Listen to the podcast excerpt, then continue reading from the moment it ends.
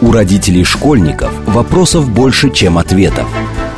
Помочь разобраться в их проблемах берутся эксперты онлайн-издания об образовании «Мел». Радиошкола «Большой разговор». Программа предназначена для лиц старше 16 лет. Добрый день, в эфире Радиошкола. Это совместный проект радиостанции «Говорит Москва» и интернет-издания об образовании и воспитании детей «Мел». У микрофона сегодня я, Надя Попудогл, главный редактор «Мела». А в гостях у меня Надежда Родина, заместитель директора Академии Минпросвещения России. Добрый день, Надежда. Добрый день, Надежда. Да, мы сегодня будем... Добрый день, Надежда. Ну, окей. И... сегодня мы будем говорить о педагогах. И мне кажется, для родителей это, в принципе, как-то родители часто думают про педагога, что это тот человек, с которым мы иногда выясняем отношения, иногда узнаем домашку и так далее. Но, по большому счету, педагог, мне кажется... с педагогами наши дети иногда проводят значительно больше времени в неделю, чем с родителями. И поэтому... странно было бы упускать их из внимания просто как людей и как профессионалов. И поговорим, да, как раз о том, как вообще, куда расти учителям, как могут учителя меняться, есть ли у учителей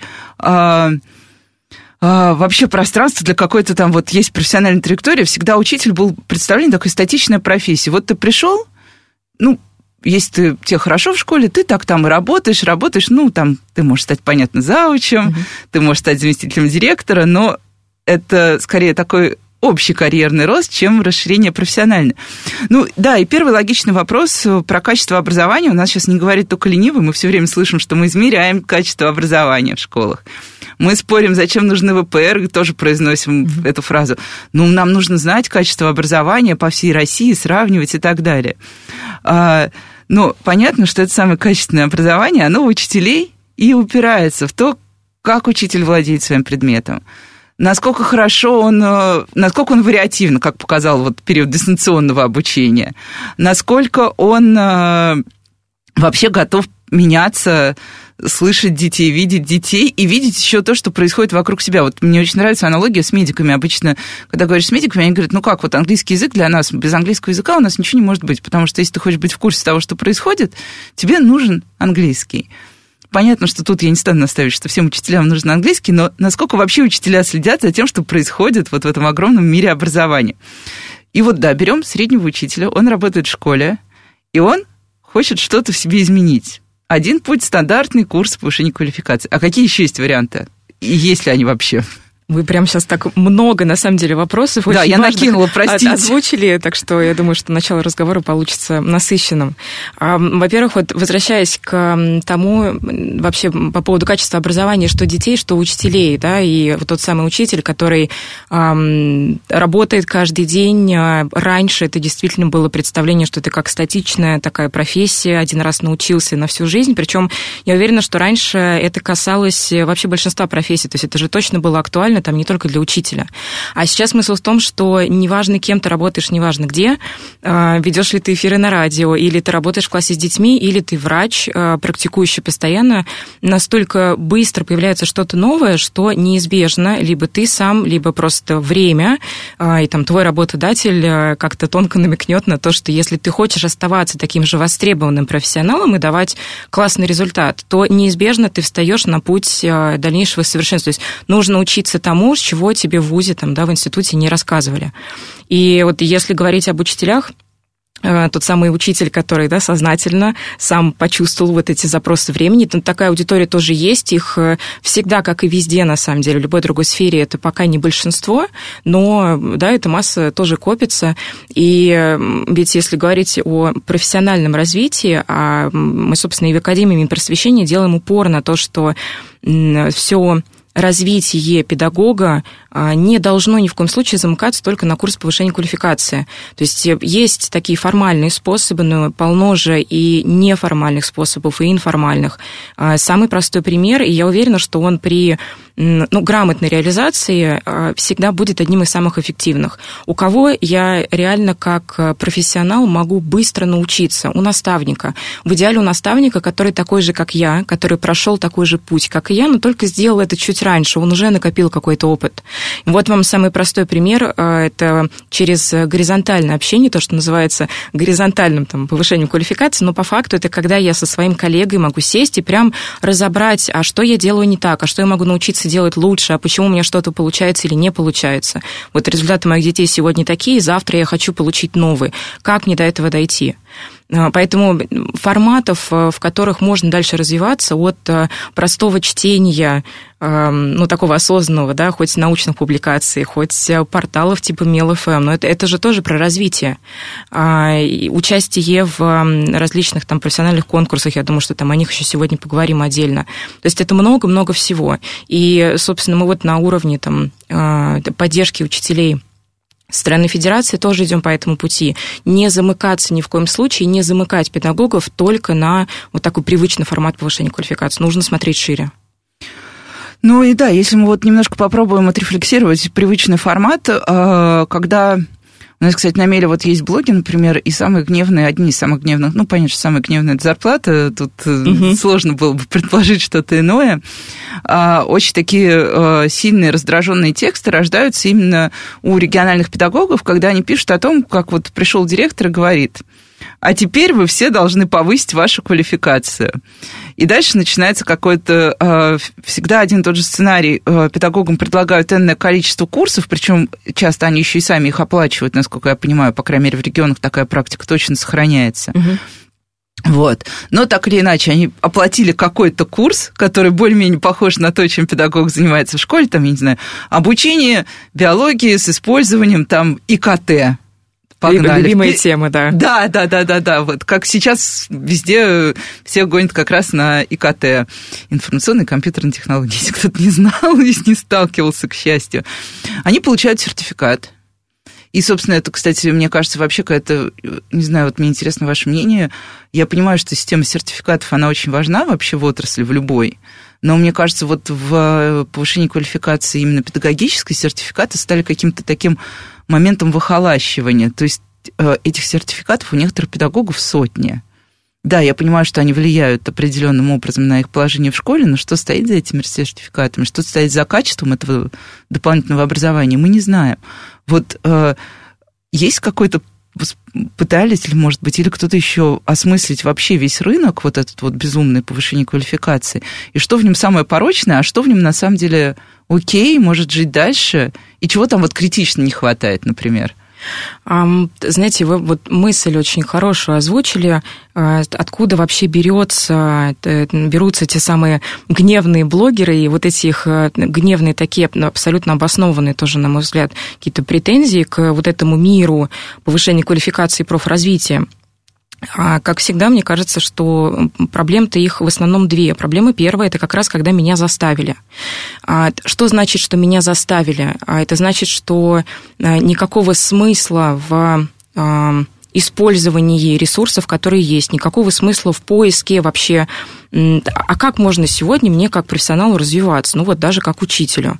У меня нет внутреннего запроса на этот рост, а внутреннего запроса зачастую нет еще и потому, что мой работодатель тоже не ощущает в этом на самом деле никакого толка для того, что происходит в школе.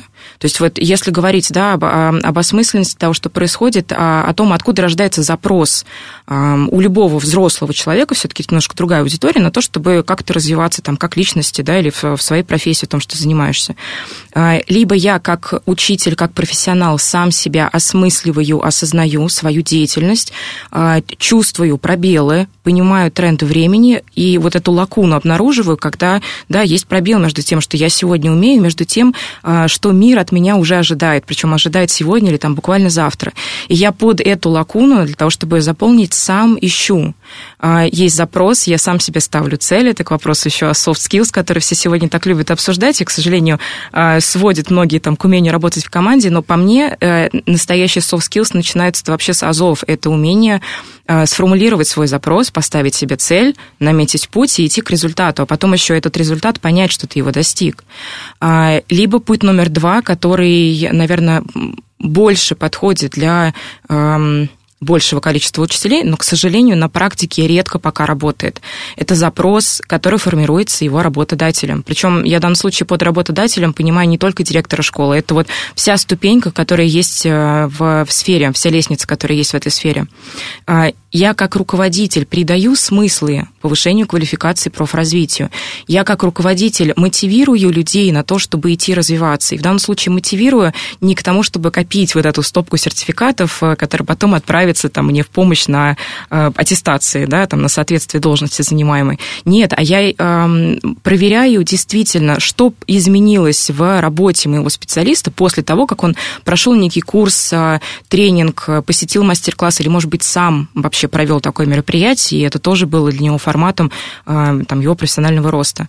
Вот, наверное, пока будет оставаться вот этот серьезный разрыв, точнее, даже так, отсутствие очень осмысленного, очень продуманного и спланированного запроса со стороны работодателей, мы будем испытывать вот эти серьезные провалы.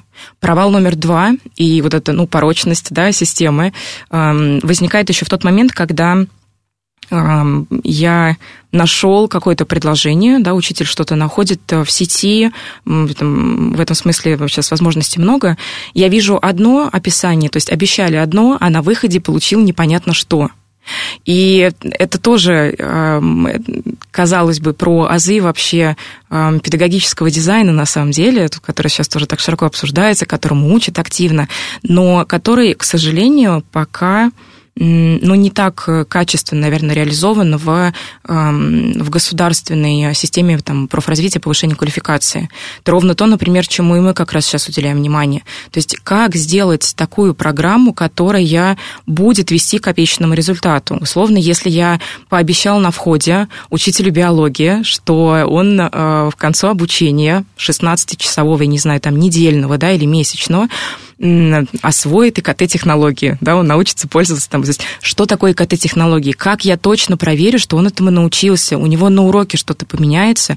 Я эту обратную связь продумала. Вот когда этих пазлов в общей мозаике курса или программы не хватает, не получается связки, результат остается простой декларацией, и я на выходе, как слушатель такого вот мероприятия, естественно, разочаровываюсь. То есть, господа, я ждал, может быть, даже волшебную таблетку, вы мне ее пообещали на входе, у меня на выходе 0%, там, я не знаю, на 15 в моей голове стало больше информации для общего развития, но в мышлении, в моих привычках, профессиональных, я имею в виду, привычках, в том, как я провожу урок конкретно, ничего же не поменялось. Ну и вы меня к этому не подвели. То есть это определенно про педагогический дизайн, про глубину погружения в освоение навыков. И тут у меня прям... миллион вопросов, я пытаюсь выбрать, с чего бы начать. Я все-таки спрошу про аттестацию, просто как, наверное, как мнение, потому что к аттестации есть тоже масса вопросов. Ну, то есть, что мы аттестуем? Вот это профсоответствие.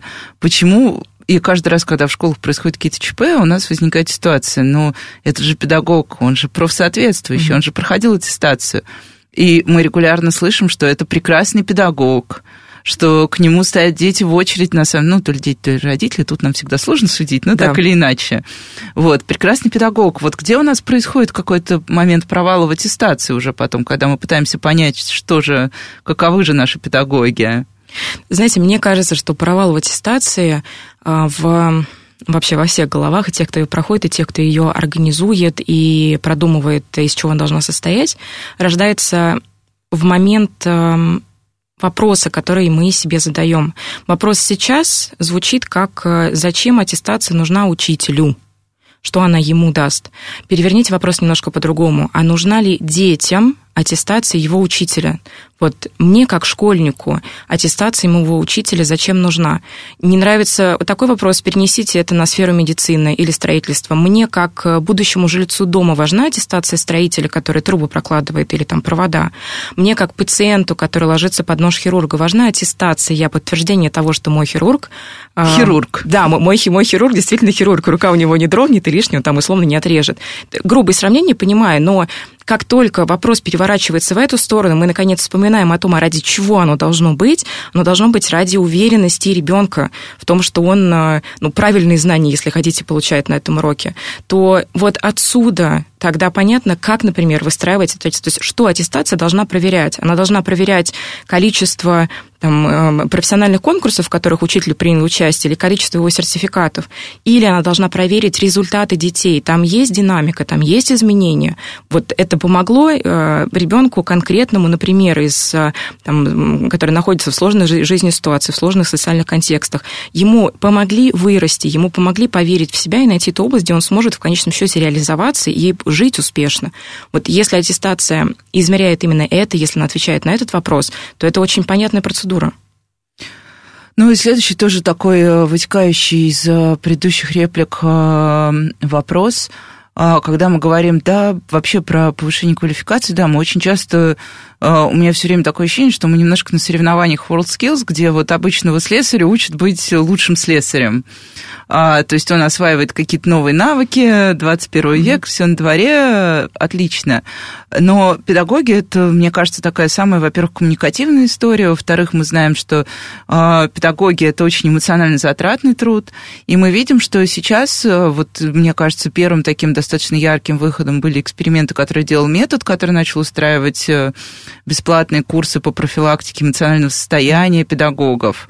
А потом к этому подключился Яндекс.Учитель, который сейчас проводит гигантские интенсивы для педагогов, тоже бесплатные, где помимо того, как там учителя учат, как общаться с трудными детьми в классе. Вот это все тоже ведь должно быть формально в рамках, мне кажется, особенно если мы говорим про soft skills, опять же, 21 век.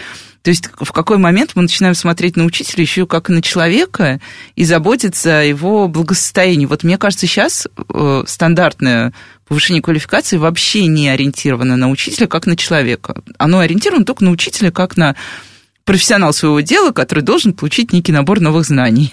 Да, то есть действительно так, ведь сейчас такая стандартная, что ли, система повышения квалификации, доступная, там, бесплатная, да, я вот эту часть имею в виду, не беря сейчас в расчет, там, например, инициативы Яндекса, я уверена, что они действительно очень классные, и не зря мы с ними... партнерами становимся, ну, потому что тоже понимаем, что в эту сторону надо смотреть. Стандартное повышение квалификации смотрит в первую очередь в сторону самого очевидного дефицита и того дефицита, с которым эта система умеет работать. Ну, мы все так живем, да, по принципу экономии ресурсов. Очень сложно идти в абсолютно новую плоскость, в которой, особенно пока мы там мало что, например, понимаем, проще работать с тем, что уже есть, с тем, что мы умеем на протяжении там, последних 10, не знаю, 15-20 лет. Это неплохо, не хорошо, то есть это факт. Эту потребность, такой дефицит стандартный, вот именно сугубо профессиональный, закрывать надо. Надо помогать осваивать конкретные абсолютно педагогические технологии. Надо помогать закрывать пробелы в знаниях предмета, если они есть. А такие случаи тоже, они нередкие. Но вместе с тем, как сейчас показывает практика в любой профессии, не работает сугубо профессиональное такое, да, развитие содержательное без развития личности. И здесь как раз должны включаться soft skills, учитывая, что специалистов хороших, грамотных в этой сфере пока, наверное, маловато. Много да, там инфо-цыган много, то есть, да, профессионалов мало. Много тех, кто хочет как-то влиться в поток и что-то предложить, но по факту сделать может мало кто что.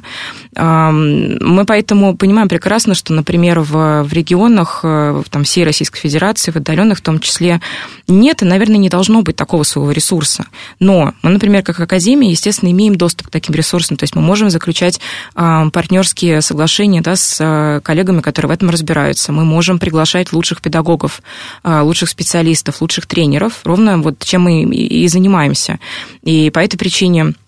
Возьмем для примера, у нас каждый год, в этом году тоже такое будет, есть всегда такая флагманская программа, то есть это самая большая программа и ровно та программа, которая максимально старается отойти от стандартных курсов повышения квалификации, а дать то, что называется траекторией, маршрутом. То есть когда внутри есть целая мозаика из таких микронавыков, да, из мини-модулей, на входе тот, кто пришел на этот курс, сначала себя диагностирует, причем он делает это не один, он делает это обязательно в сопровождении вот того самого наставника, тьютера, о котором я говорила, и набирает себе свою траекторию, куда он хочет двигаться, в чем развиваться. Обязательно в этом году вот в эту мозаику, в этот пазл встроены как раз модули, которые связаны с soft skills. То есть, если говорить о креативном мышлении, то есть пока идем там, да, условно вот по рамке компетенций, которые ИКПИЗ имеет отношение. Это глобальные компетенции, креативное мышление, да, априори работа в команде, потому что такие активности в программу встроены. То есть это делать надо, и мы сейчас стараемся, ну, буквально своим примером показать, как это может работать, и коллег в регионах этому научить.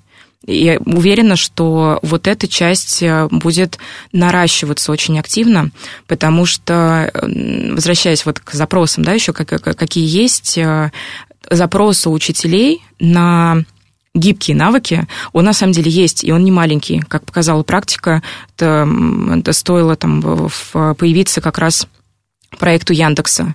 Там же тоже большой упор на это, и учителя тысячами пошли туда. Стоит появиться хоть малейшему намеку на то, что там научат лучше понимать себя, даже просто как личность, лучше контролировать, использовать во благо там свои эмоции, да, то есть это эмоциональный интеллект, лучше коммуницировать, для этого тоже есть определенные технологии.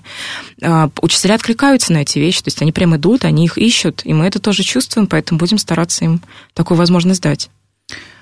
Ну, тут интересная история. Мы недавно в Меле, мы вообще не занимаемся исследованиями, но тут мы вдруг решили сделать исследование, не сами, конечно, а вместе с коллегами, которые умеют изучать окружающий мир, провели как раз исследование. Ну, у нас оно было прям вот максимально прагматичное, как учителя использовали разного рода цифровые технологии во время карантина, и попытались пофиксить ту точку, в которой они сейчас. То есть что осталось, что отпало по одной причине, что отпало по другой причине. Ну, посмотреть вот на что востребовано, что нет, и что вообще нужно учителям.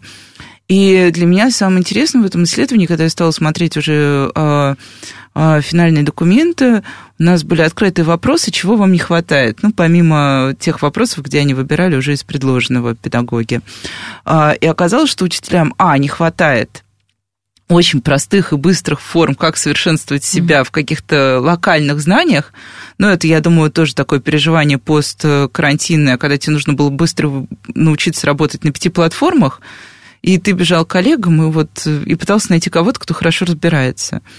А второе было, что очень не хватает какого-то такого единого ресурса, где педагог мог бы ориентироваться в каких-то программах, в чем-то еще.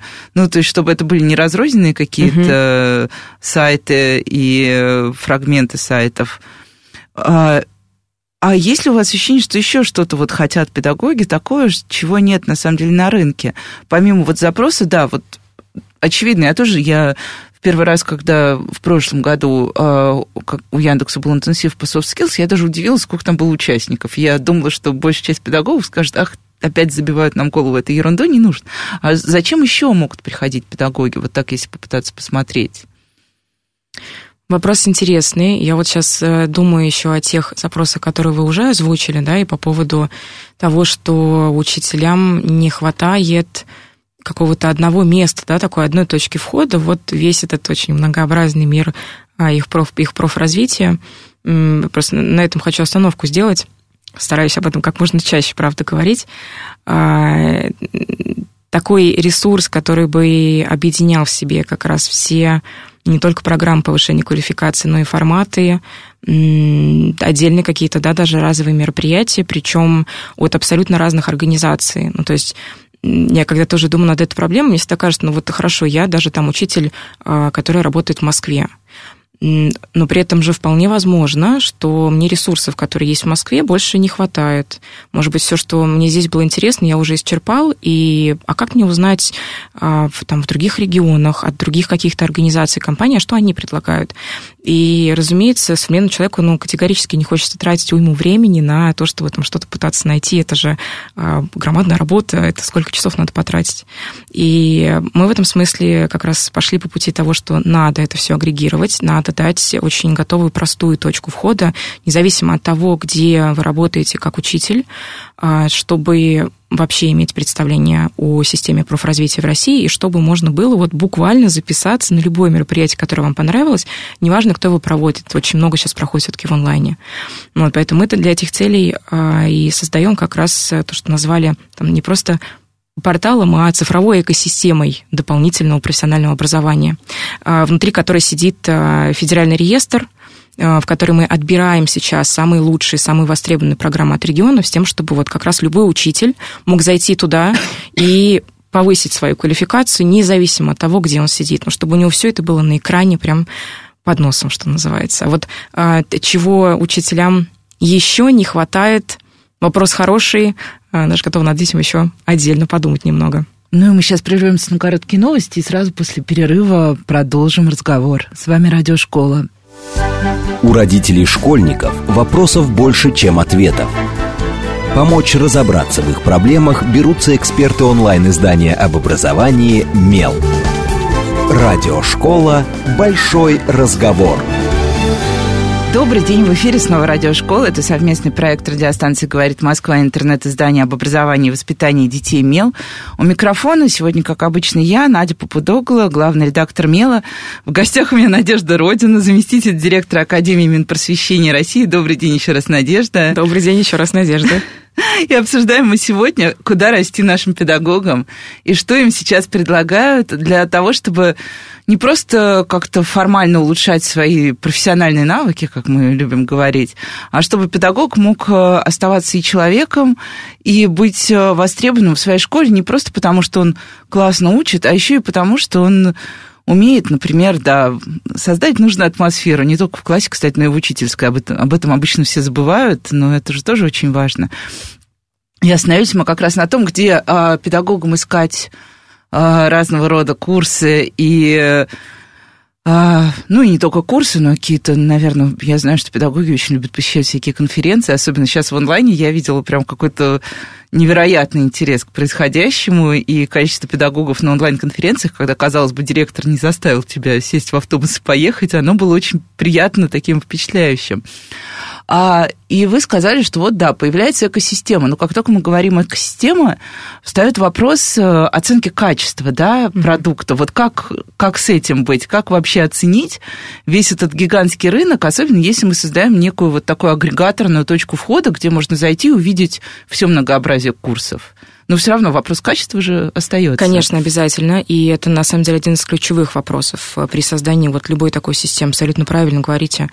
Оценка качества в этом смысле может быть только очень комплексной. То есть она априори включает в себя много разных метрик.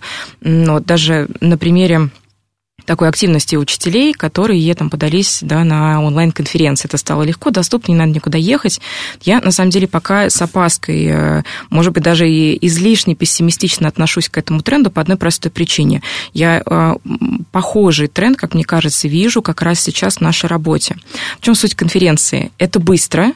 Ты можешь вполне немножко даже отключиться от того, когда она проходит. Это занимает 1-2 дня, то есть не нужно, да, там как-то тратить ресурс ночи на это.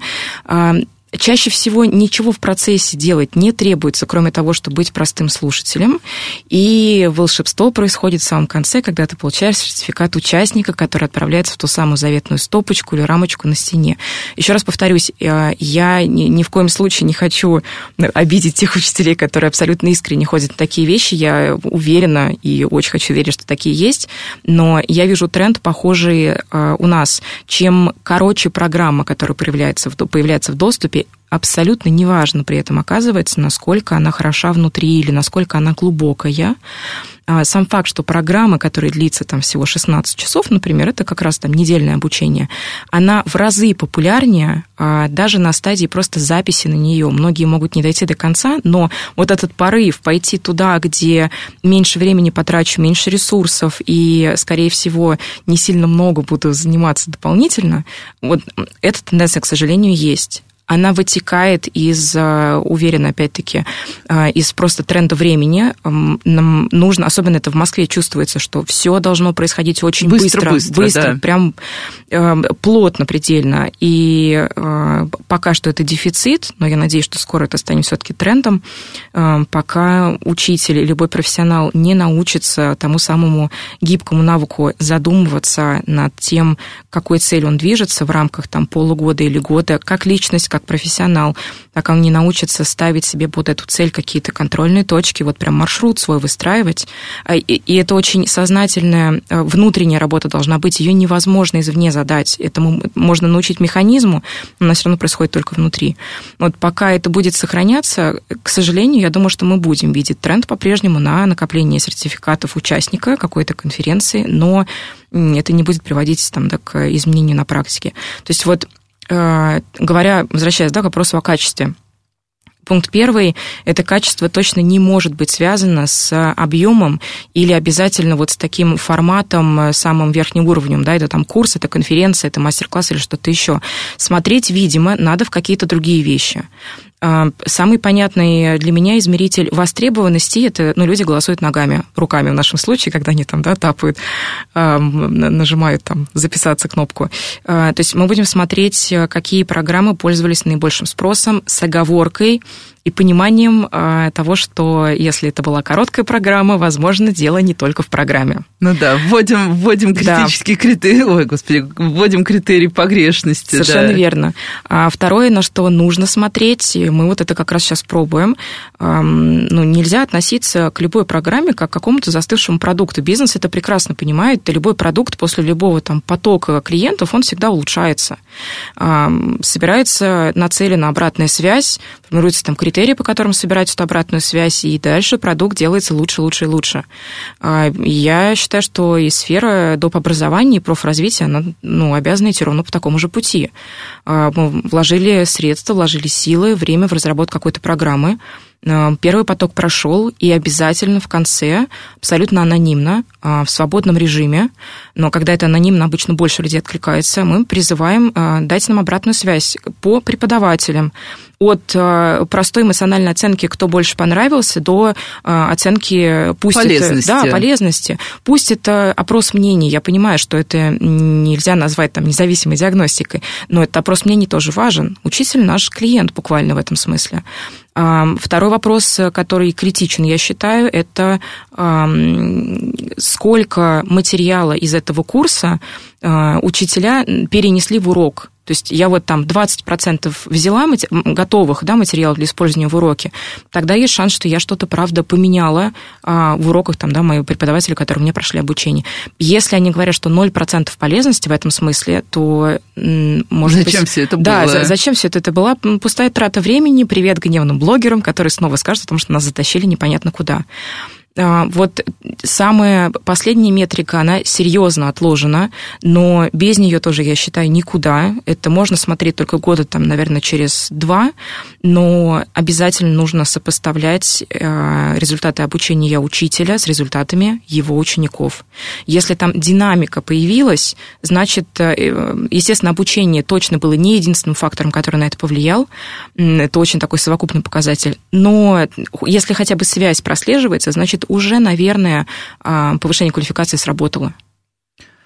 Ну, вот вы упоминали еще в первой половине нашего разговора о том, что учителей хорошо, когда их учат вот эти наставники и тьютеры. Mm-hmm. А кто вообще наставники и тьютеры?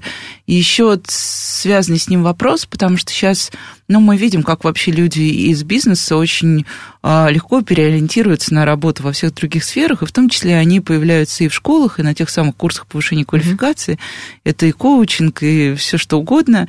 И тоже к этому такое отношение часто, ну, я слышу от педагогов, во-первых, что даже когда они сталкиваются с достаточно профессиональными людьми, они говорят, что бизнес и школа – это две вещи, которые не могут быть совмещены, ну, не стыкуются в своих идеологических каких-то и прочих посылках, и то, чему учат вот такого рода наставники, им не очень важно и нужно. А во-вторых, что вообще хватит превращать школу вот в это вот цирк для каких-то бизнес-тренеров. Вот кто такие наставники? Должен ли быть бизнес в образовании? И тут же еще есть вот эта история гигантского тоже. Мне очень нравится эта дискуссия. Должны ли, например, руководители школ быть менеджерами? Потому что у нас же сейчас всех руководителей учат быть менеджерами. И, в принципе, я не вижу в этом ничего страшного. Потому что управлять школой – это навык не только педагогический, ни разу. согласна полностью по поводу того, должен ли быть бизнес в образовании, абсолютно точно да, потому что если его там не будет, то есть бизнес работает в том числе как тот самый такой, пусть и мягкий, но все-таки кнут, который всегда подстегивает, ну, то есть конкуренция рождает в итоге новые результаты, поэтому многие вещи, которые госструктурам сложно пробовать, сложно именно пилотировать, сложно быстро запускать, бизнесу как раз более доступно, и это прекрасно, потому что тем безопаснее на самом деле для всех людей государство потом может брать за основу лучшие образцы, которые бизнес уже успел наработать. Ну, почему бы этим не пользоваться? Потому что, по-моему, это как раз замечательно. Другой вопрос в том, что вот как и там, в профессии учителя, да, есть такое понятие, как там, предметная компетенция, а есть то, что над предметом находится, то, что универсально. Вполне возможно, что вот эти первые попытки захода бизнеса в школу с форматами там, коучинга того же самого, они слишком остались привязаны к своему предметному содержанию, такому бизнесовому, да, и не смогли пока перебраться на уровень просто механизмов коучинга. Они же на самом деле абсолютно общие, а дальше их пересаживая на любую почву, в которой ты существуешь. Но говоря вот о наставниках, да, о тьюторах, это на самом деле специалист очень комплексной квалификации. Такой наставник должен быть не только коучем, как бы это, может быть, там нравилось или не нравилось, да, учителям. То есть, бог с ним, со словом коучинг, заменить это темой наставничество, и сам наставник, да, такой ментор, и все становится, может быть, даже более понятно. Наставничество в этом смысле заключается в очень конкретных технологиях общения продуктивного, когда такой специалист способен дать обратную связь и критику, но так, что его услышат. Это навык, и этот навык развивается, есть, ну, буквально схема для такого общения. Это специалист, который в состоянии дать обратную связь сама по себе. Есть прям технология того, как давать обратную связь. Это вот его как бы универсальные, да, компетенции, там, надпредметные. Тьютор и наставник, я уверена, все-таки, чтобы он мог говорить с каждым учителем на понятном ему языке, это должен быть практик. Это должен быть человек, который либо все еще стоит у доски, ровно так же, то есть он выходит в класс, он понимает, с чем сталкиваются другие учителя на своей собственной шкуре, это его реально. Ну да, не абстрактно. Конечно. Не абстрактный класс, не абстрактные дети. Ну, в теории все очень здорово, можно долго рассуждать, но когда ты приходишь в класс, там сидит 25 детей, они очень разные, все бывают, ко всем нужно найти подход, разговаривать с теоретиками бессмысленно. И этот учитель должен, такой, да, вот наставник, он должен, конечно, очень хорошо разбираться в содержании предмета, в том, что нового в этом содержании появляется, ну, элементарно хотя бы на уровне там, требований, которые государство предъявляет там, на итоговой аттестации. Но он должен разбираться в этом от и до, он должен понимать, где что можно подсмотреть, чтобы подсказать коллеге. И еще одна очень важная часть компетенции, которая, по-моему, как раз у нас сейчас страдает довольно сильно, это методические, ну, если более точно, это скорее дидактические компетенции. Простыми словами, как разным детям с разными целями и задачами объяснить условно новый материал, там, теорема Пифагора. Ее можно вводить, да, в урок 5-10 разными способами. Как выбирать этот способ, какие они вообще есть, какие задачи каждый из способов помогает решить, когда нужно, не знаю, там, включить фильм, когда нужно превратить класс в группу исследователей, а когда нужно просто рассказать, да, на примере. Вот это прям такая копилка, что ли, методик, которые учителям, к сожалению, ее часто пока не хватает. И совершенно не значит, что это, там, это их вина. Этому можно учить, этому нужно учить. Но мне кажется, тут у нас вообще не хватает в целом методической практики, вот такой, которая бы учитывала все новые форматы и технологии, которые появились. Вот тут тоже, мне кажется, большая боль. Знаете, если даже вот эта методическая копилка каждого учителя не будет учитывать то, что появляется прямо сейчас каждый день, потому что зачастую новые технологии это просто переписанные красивыми словами, ну, там, да, давно известны. Если они овладеют даже теми там, целями и задачами, технологиями под них подходящие, которые описаны во ВГОСе. Там же, на самом деле, основа основ, которые связаны с целеполаганием, с сообразностью материала, вообще интересом, возрасту ребенка. То есть это вот звучит вроде бы просто, все уже об этом говорят, все знают, на практике все еще используют далеко не все. Уже одно это даст очень классный сдвиг. Какие-то стандартные технологии, да, уже тоже сейчас хорошо известны, там, тот же самый перевернутый класс. Суть-то вот тоже, она в чем, что урок отводится под, именно под практику. То, от чего и учителя наши, простите, страдают на курсах повышения квалификации. Сплошная теория, никаких практических... Конечно, то есть это же как зеркало работает постоянно. Вот наставник, да, тьютор, это ровно тот человек, который этими вещами обладает. Это можно померить, мы это уже начали делать. То есть я понимаю, что такой пул, да, вот этих людей, они на самом деле, скорее всего, есть уже. Просто их надо найти, им надо помочь проявиться, их нужно вытащить на, ну, всеобщее обозрение, чтобы про них знали. Это те люди, которые наверняка готовы обучать других, делать еще, да, вот таких наставников. Мы это как раз начали делать, пока начали как раз с больного вопроса, с методических вот этих компетенций. Провели в прошлом году на добровольной основе, предлагали регионам учителей направить, да, на такую процедуру. Регионы сами ее у себя проводили, то есть там особо, да, никуда ехать было не нужно. Проверка тоже была дана в регионы, то есть чтобы было понятно, что это диагностическая мера, это ни в коем случае там не нечто... Не контроль из Москвы, не карательное, да, что это не про увольнение, там, не дай бог, а это про поиск кадров, которые обладают определенными компетенциями. Там сложные задания сидели внутри, это такая была очень объемная работа, она занимала там больше 2 часов, и это не тест, выбрать правильный ответ, а это кейсовое задание, где учителю предлагалось описание некой ситуации на уроке, и нужно было предложить 2-3 метода работы с этой ситуацией и дать аргументацию каждому методу, почему вы это выбираете. Нет заранее правильного ответа заданного, его там быть не может. При оценке смотрели как раз на аргументацию и на соответствие метода просто ситуации, то есть оно вообще подходит сюда, оно ложится или нет. И вот надо сказать, что порядка 50% учителей успешно эту процедуру прошли, и это вау-результат. То есть на самом деле тот факт, что половина хотя бы из тех, кто пошел, с этим успешно справились, это очень здорово. Мы ожидали даже худшего, честно скажу. То есть надежд в этом смысле больших не питали, но надежды оправдались, и я теперь понимаю, что в каждом регионе уже у кого-то это 10 человек, по хотя бы некоторым предметам у кого-то уже это 50 человек, ну, кто сколько направлял, но эти люди уже появились, про них уже знают все, кто работает со школами. То есть они прям известны в этом регионе, поэтому теперь наша задача сделать дальше так, чтобы их, правда, вовлекали вот в это становление наставничества. Но это уже одна из задач Академии.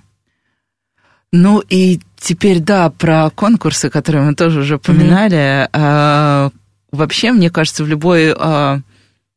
отрасли конкурса профессионального мастерства, неважно, как их назвать, там, это всегда такой большой спор. А нужны они, не нужны. Понятно, что они всегда есть. Понятно, что всегда есть те, кто получает премии, становятся лауреатами и так далее. Mm-hmm. Самый известный наш конкурс, понятно, общероссийский, это «Учитель года». И много тоже слышишь разного по поводу этого конкурса, по поводу его наполнения, по поводу того, насколько он стагнирует, не стагнирует. Я, например, большой фанат Ларисы Рачвили, которая стала учителем года в прошлом году, кажется, или, может, я уже путаюсь, у меня уже эпическое время. Неверно, да. Вот. И я прям, когда мы с ней разговаривали после конкурса, у меня там была такая огромная внутренняя радость, что получил звание человека, который его, правда, достоин, который классный педагог, которого любят дети, к которому хорошо, поразительно относятся другие педагоги. Это часто такой показатель. И причем не социально одобряемо хорошо, а вполне все искренне. Но на самом деле, каков смысл этих конкурсов? Это тоже какое-то вот взращивание этих наставников? Что... Вот человек стал учителем года, например. И что дальше? Ну, помимо квартиры. Квартира тоже важна, я не сбрасываю со счетов, но все равно. Смотрите, я предлагаю тогда, говоря о профессиональных конкурсах, заглянуть за рамки одного конкретного. Действительно, очень хороший вопрос задаете, зачем она вообще нужна. Помимо того, что это позволяет... покрыть простую, понятную человеческую потребность в признании публики. Ну да, безусловно. Многим людям это важно, и ровно такие люди зачастую идут в конкурсы. Я думаю, что в любой сфере профессиональный конкурс, правильно подобранный ко времени, к форме, к формату его проведения, это то мероприятие, которое просто обязано задавать тренды в профессии. То есть вот если появился тренд и понимание, что пора посмотреть в междисциплинарность, пора посмотреть в надпредметные навыки, в soft skills, пора посмотреть в сторону функциональной грамотности, то профессиональные конкурсы, один, несколько, какая-то линейка, должны стать отражением ровно этой тенденции. Они должны стать местом, где профессионалы, которые в этом хоть немножко, да, что-то уже понимают, их нужно обнаружить, их нужно найти, их нужно сделать, их наличие нужно сделать состоянием общественности, и внутри конкурса априори все равно все эти профессионалы будут развиваться. Преодолевая конкурсные испытания, ты неизбежно серьезно растешь. Условно, там те же самые учителя года, спросите любого, кто там был, даже если они не стали лауреатами, но эти люди за там, время конкурса, за эти 10 дней выросли, ну, прям разительно по сравнению с тем, что было на входе даже в финал.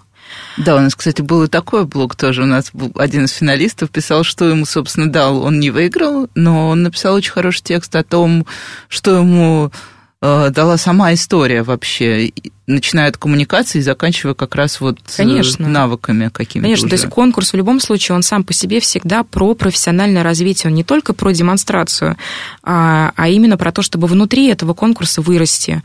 Но я думаю, что профессиональным конкурсом, неважно, это будет учитель года, это отдельная линейка, там, то, что мы делаем сейчас совместно с Россией страной возможностей, я говорю про конкурс учителя будущего, потому что он будет очень серьезно развиваться.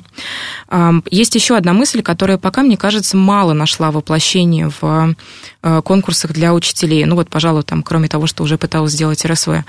Когда ребенок добивается результата, над этим результатом всегда работает команда. Нельзя сказать, что образование ребенка, там, прошествие 11 лет или даже берем вуз, это вклад кого-то одного, супертренера, да, который что-то дал.